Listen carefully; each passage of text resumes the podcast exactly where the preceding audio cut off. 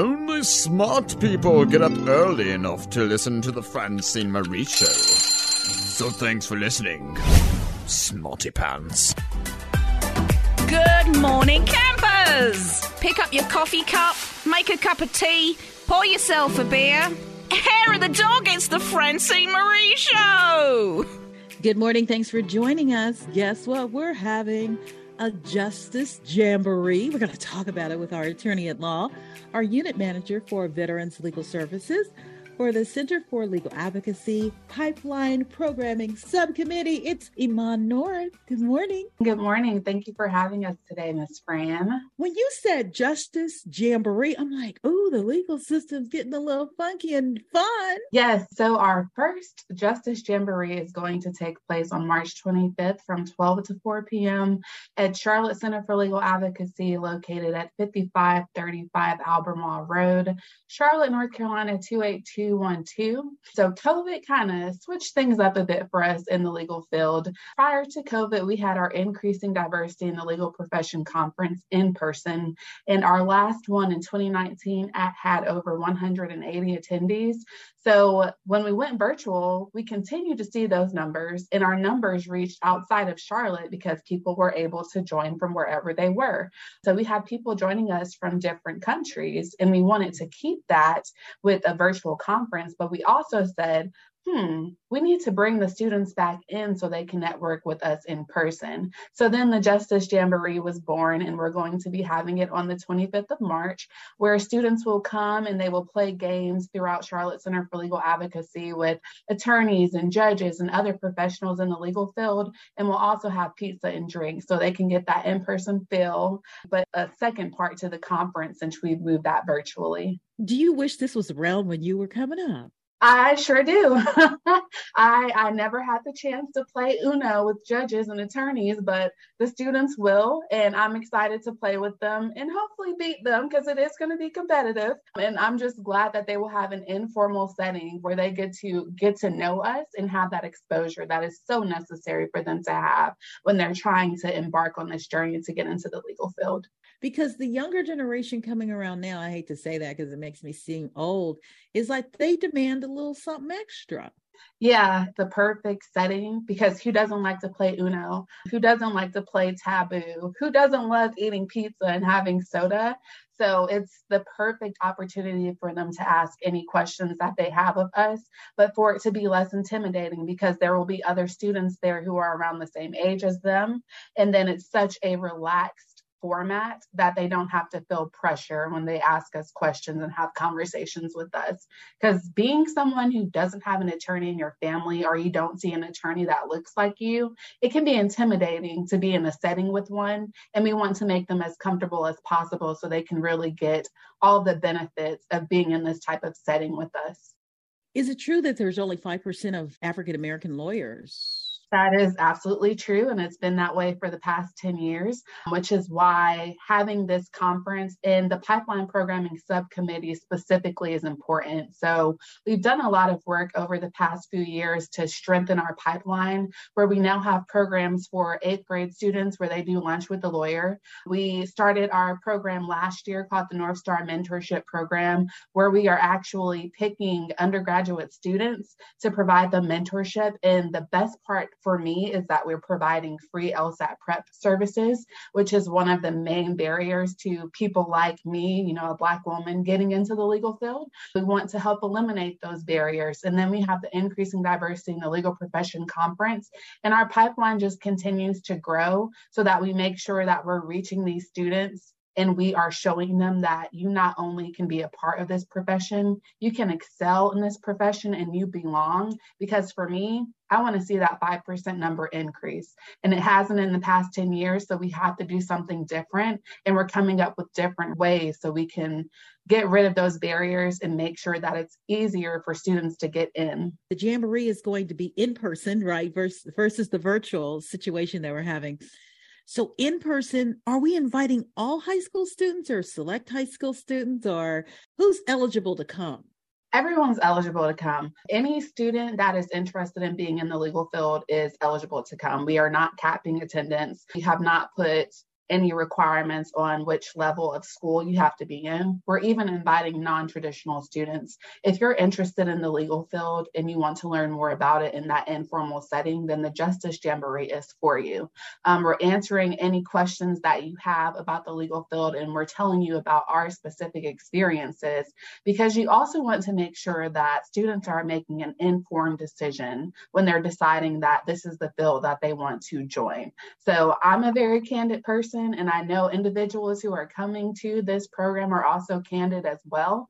And we don't mind sharing the experiences that we had getting to this field, but also the experiences that we have while we're in it now. And it's free. It's absolutely free.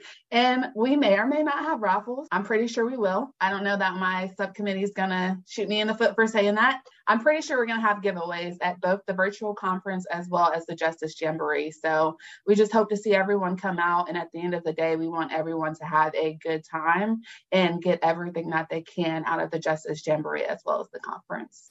And we got to mark the calendars, y'all, for March the 25th from 12 p.m. to 4 p.m. at the Charlotte Center for Legal Advocacy. And that location is going to be at 5535 Albemarle Road, Charlotte, North Carolina 28212. And there is ample parking on site. There's also parking across the street that is not limited. So we free parking, free food, free drinks, free games. Come one, come all have fun, and let's just have a good time together. Well, you're cool. What you do is amazing for veterans. Thank you. And we just say hey to veterans right now.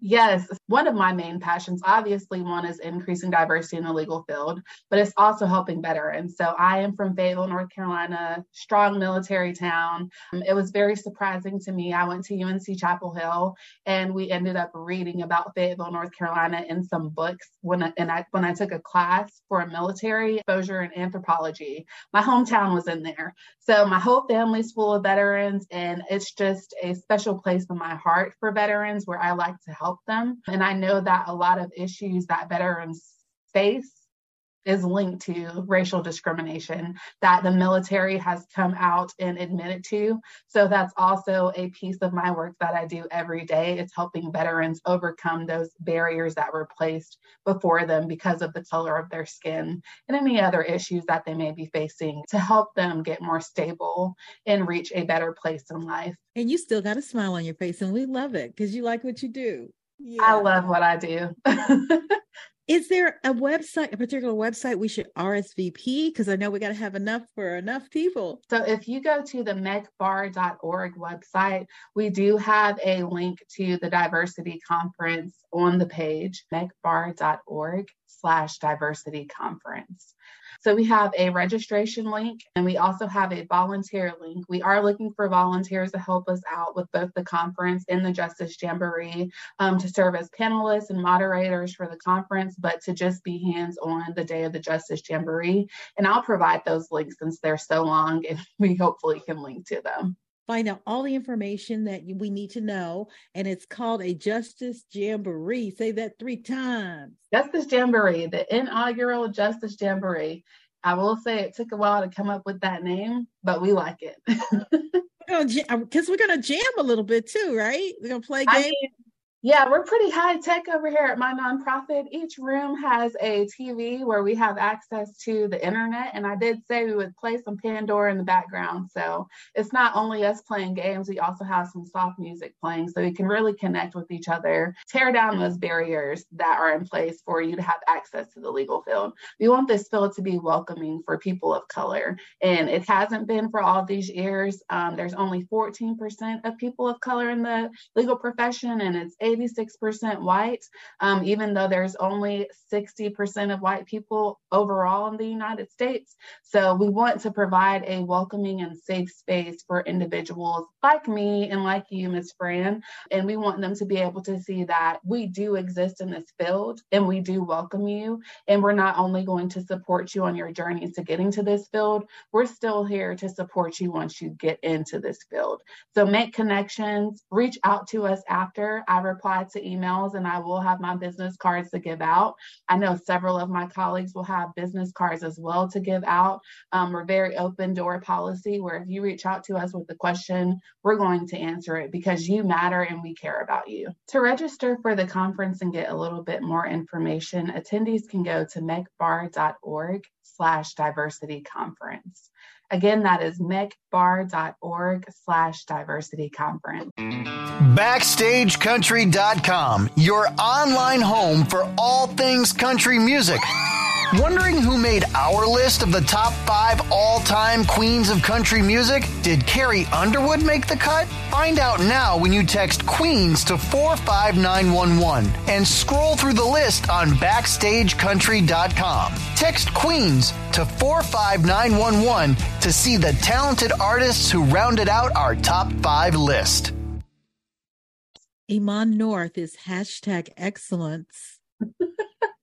Thank you so much. I'm just trying to be the person that I did not have when I was coming to this field. Unfortunately, I did not see a Black attorney until I just so happened to be working at JCPenney's in high school.